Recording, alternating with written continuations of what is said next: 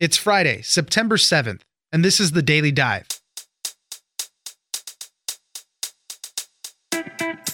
Everyone around the country is asking the same question Who wrote it? After the New York Times published an anonymous op ed called, I Am Part of the Resistance Inside the Trump Administration, the country was left to wonder who this senior official is. The news has left the president angry and isolated.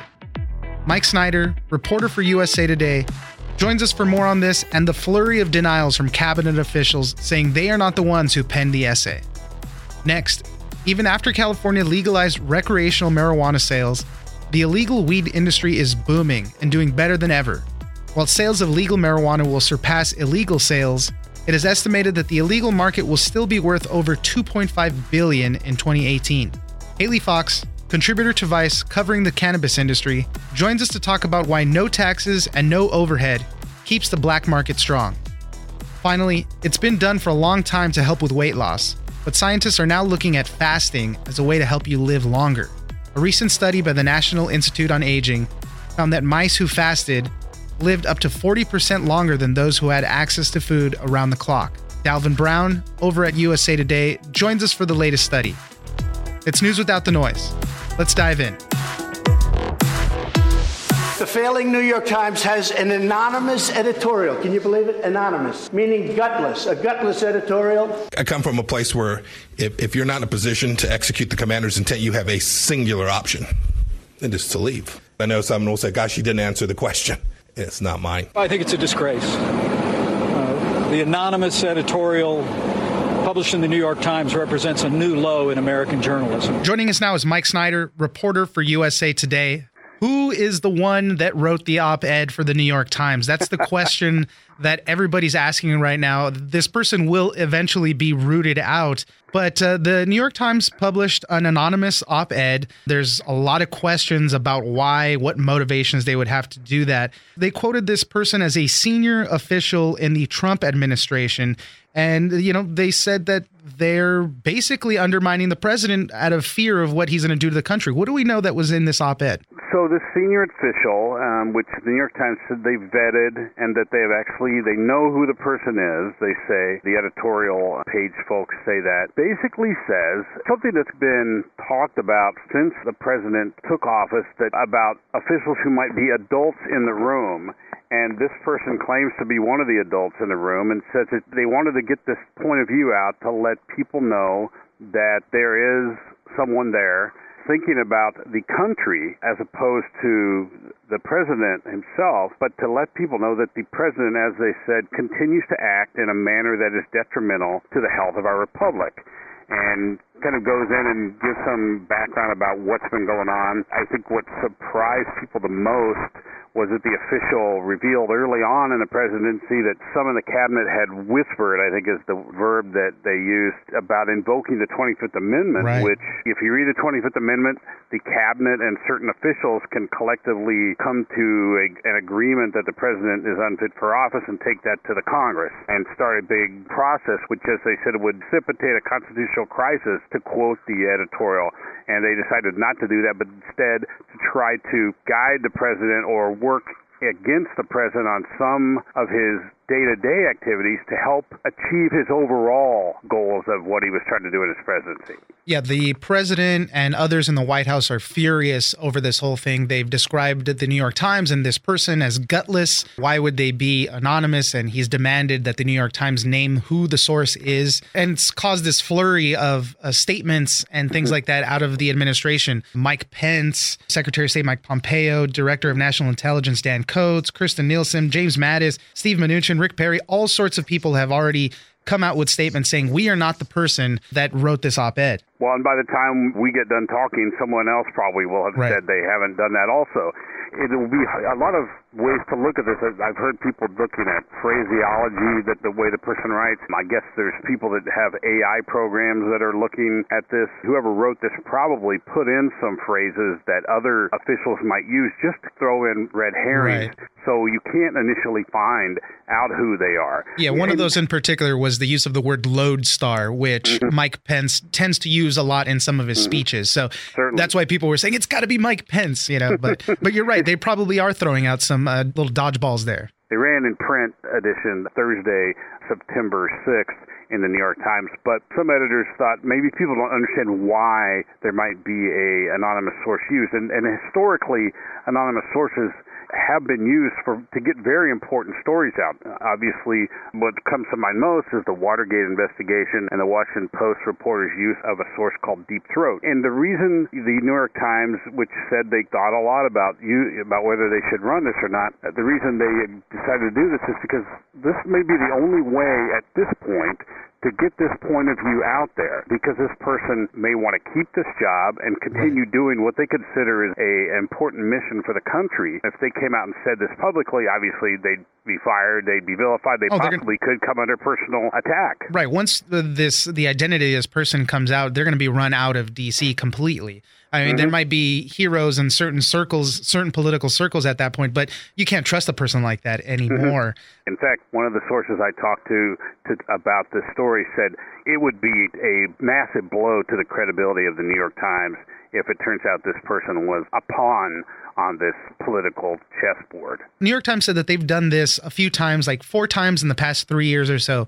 But what about journalistic ethics? As a source, as you were saying, as a source in a story, maybe to protect the person, but as an op ed, obviously this person wants to keep doing what they're doing. But as an op ed, what do the journalistic ethics ethicists say about this? The idea of using an anonymous sources is you know it's a spectrum and depending on the outlet they have a different way of allowing that to be used the new york times is at least in most circles a well respected place, outlet, media source, and you would expect them to be this to be a trustworthy situation. What the concern ethically is if this becomes a regular happenstance, and who could tell us what is really happening factually with their name to it, and we right. can check it. And if the we already have a situation in the U.S. where facts are being debated as either not truth or truth or facts and alternate facts and things like that, we will be watching, and ethicists will be watching if this causes that spectrum to move one way or another and contribute to the divisiveness that we currently have in the country. Mike Snider, reporter for USA Today, thank you very much for joining us. Well, thanks for having me. Always interesting.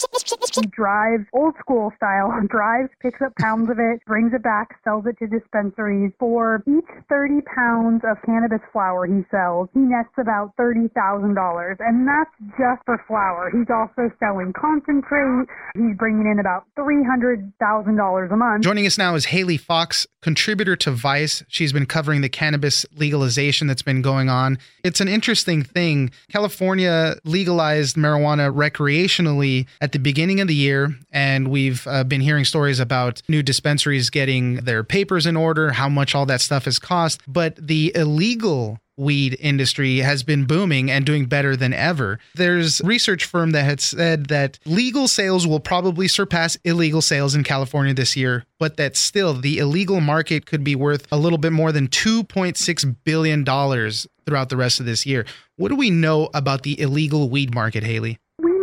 That we kind of expected. So when California was in the process of legalizing cannabis, there were a lot of concerns over the cost of licensing and how steep a lot of the taxes were on both the businesses selling and the customers who would be buying. And it has turned out that all of these things have contributed to a, by all counts, flourishing illegal industry. So basically because the cost of getting up and running under current regulations, which includes not only getting the right licenses and permits, but paying for security upgrades to your store and, you know, all the attorneys and consultants you need to make sure you cross all your T's and dot all your I's have made it very cost prohibitive for businesses.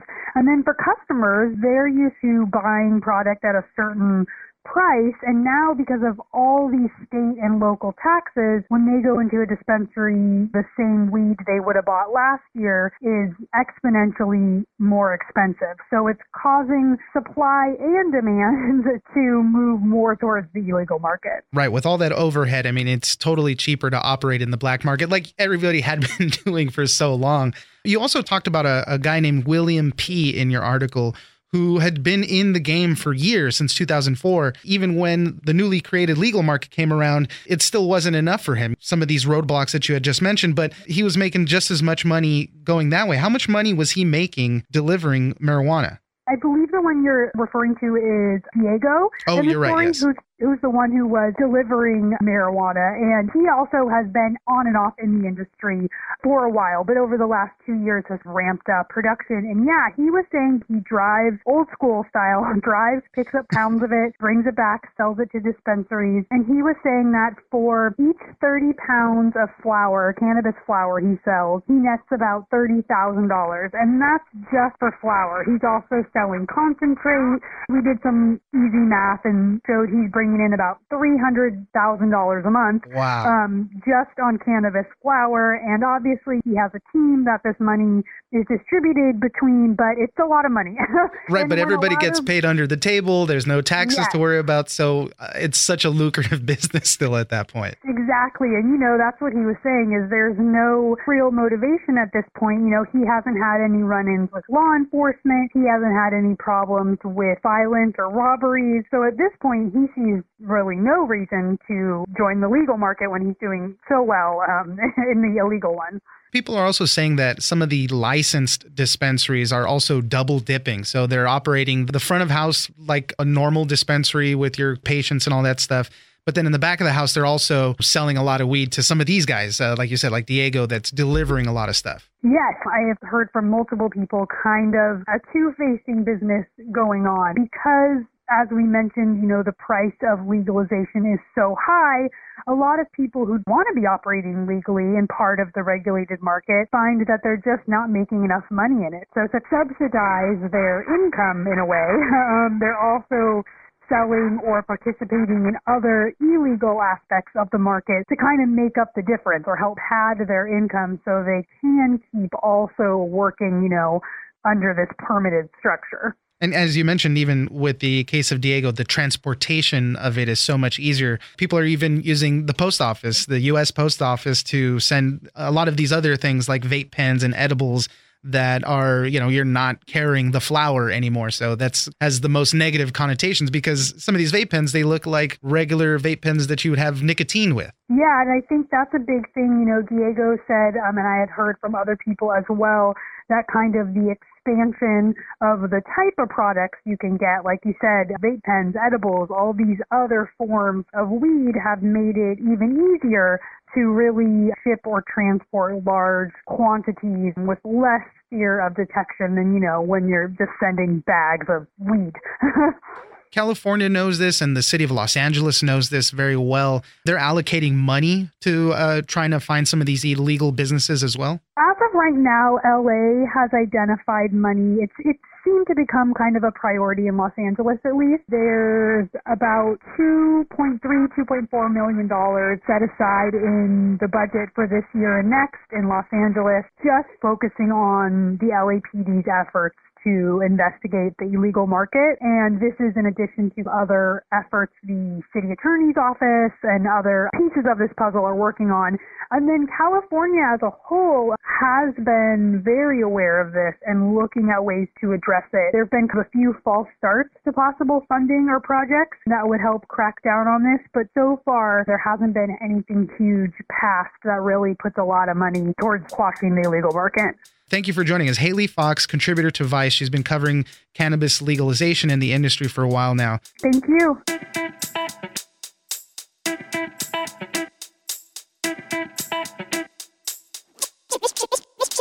It looks like the mice studies where the mice were able to live longer, healthier lives, um, up to 40% longer, healthier lives. It looks like that may also translate into humans. So I'm excited to find out what comes next out of these studies. Joining us now is Dalvin Brown, breaking news fellow at USA Today. So we're going to be talking about something kind of fun. Uh, you know, I love all these science stories and, and these studies that they do constantly it's something that people have been doing for many, many years to lose weight. But now we're being told that it also might help you live longer. And we're talking about fasting.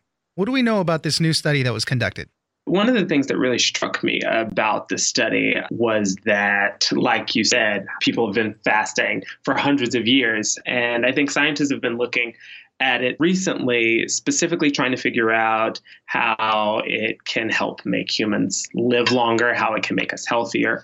It sounds to me like that's exactly what they found. That the it looks like the mice studies where the mice were able to live longer, healthier lives, um, up to 40% longer, actually um, healthier lives, it looks like that may also translate into humans. So I'm excited to find out what comes next out of these studies. Yeah, that's such a crazy number. 40% longer they, yeah, they live. 40% longer. Because of this fasting. So this is a study done by the National Institute on Aging. It's part of the National Institutes of Health. And as you said, this was done on mice. So not hasn't been done on humans yet, but we often start there. Scientists are really pumped up about this because of the implications, because of what it could mean for when they do get to study this on humans. I spoke to a few different scientists who talked about how there were my studies that proved that I guess certain things like diabetes and heart disease, issues that were able to be solved with mice, also translated into humans in previous trials. So, you know, it, it's difficult to tell if because mice lived 40% longer, that humans will also live longer. that study takes a lot longer to produce. They are excited, and I, am kind of excited about the findings as well. So the study said that mice who ate one meal per day, they had the longest period of fasting seem to have the longer lifespan and better outcomes for some of these age related diseases such as liver disease and other metabolic disorders. It makes sense. You know, you let the body digest and process all the foods and stuff that you're eating rather than letting it sit in your stomach and, and just constantly yeah. piling on more. So that makes sense. But how did they do this study and what were the actual results? They took almost 300 mice and separated them into different groups. Initially, they were looking at how the diet specifically what types of food the mice ate, how that would affect the mice. But I guess we're surprised to find out one of the variables, which was the fasting time, actually led to the mice living longer. I love um, I loved that part about the diets because one of the batch was fed a low fat and naturally sourced diet. It's something you'd find out in like you know LA in California or something, and the other one was given a, a higher in protein and fiber diet.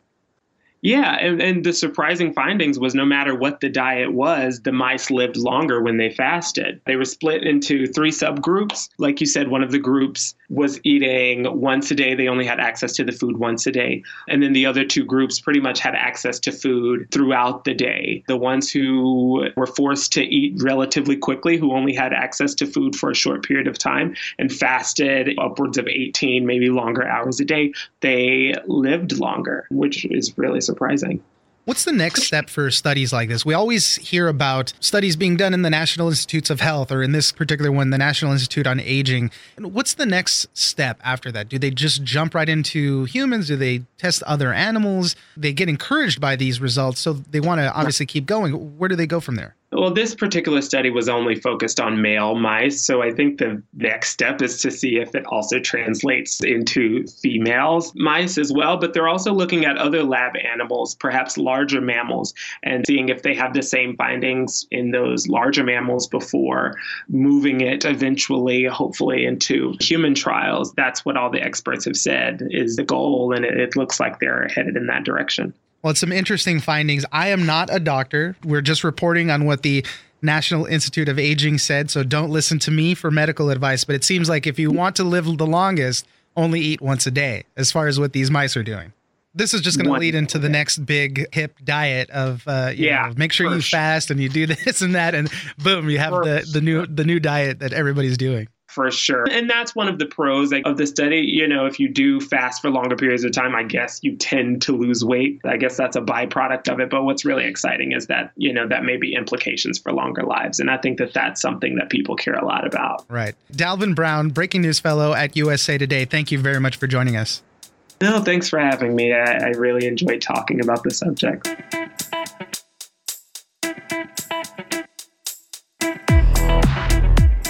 All right, that's it for this week. Join us on social media at Daily Dive Pod on Twitter and Daily Dive Podcast on Facebook. Leave us a comment, give us a rating, and tell us the stories that you're interested in.